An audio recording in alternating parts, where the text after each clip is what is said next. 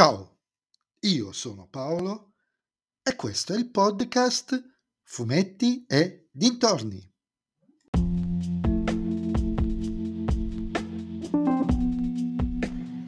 In questo nuovo episodio del podcast vi parlerò del, numero 442 bis di Dylan Dog, L'isola dai due soli, scritto da Davide La Rosa e disegnato da Franco Saudelli, edito dalla Sergio Bonelli Editori.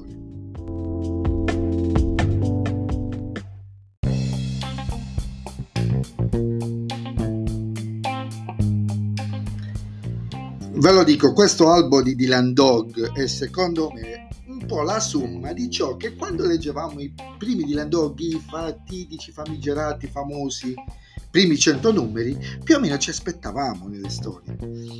La storia è che Dylan parte alla ricerca di un pescatore, su richiesta di un amico di questo pescatore, alla ricerca appunto di un pescatore scomparso e a seguito di un naufragio finisce su un'isola molto molto particolare. La prima anomalia, ed è quella del titolo, è che ci sono due soli, ma non è l'unica. Trova alcuni abitanti che prima sono morti, poi sono vivi, poi sono morti di nuovo e così via. Trova anche una, un'unica stranissima abitazione e con un, ancora un macchinario ancora più strano al suo interno.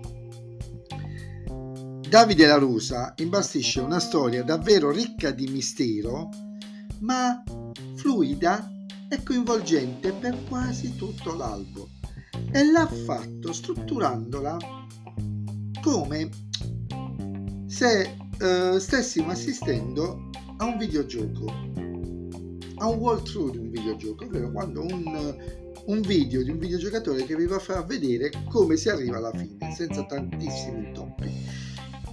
Leggendolo durante la lettura, infatti, ho avuto la sensazione che tutta la struttura narrativa, luogo isolato, misteri poco action, ampi spazi esplorabili, indagini che ti portano avanti e indietro in questi pochi luoghi, se potesse essere una traslazione di un'avventura grafica o anche di un survival horror tipo Silent Hill.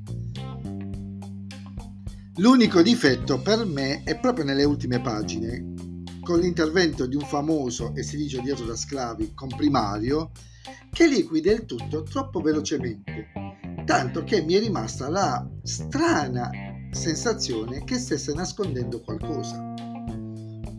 In realtà non è così, non dovrebbe essere così, non c'è nessun motivo che mi fa, a parte quel dialogo che mi faccia pensare che sia così. In realtà banalmente il finale è troppo criptico e affrettato mancano forse qualche passaggio. Saudelli fa un, come disegni fa un lavoro quasi da pilota automatico, alternando tavole e vignette splendide ad altre probabilmente un po' tirate via. Un buon speciale estivo che si perde un po' nel finale.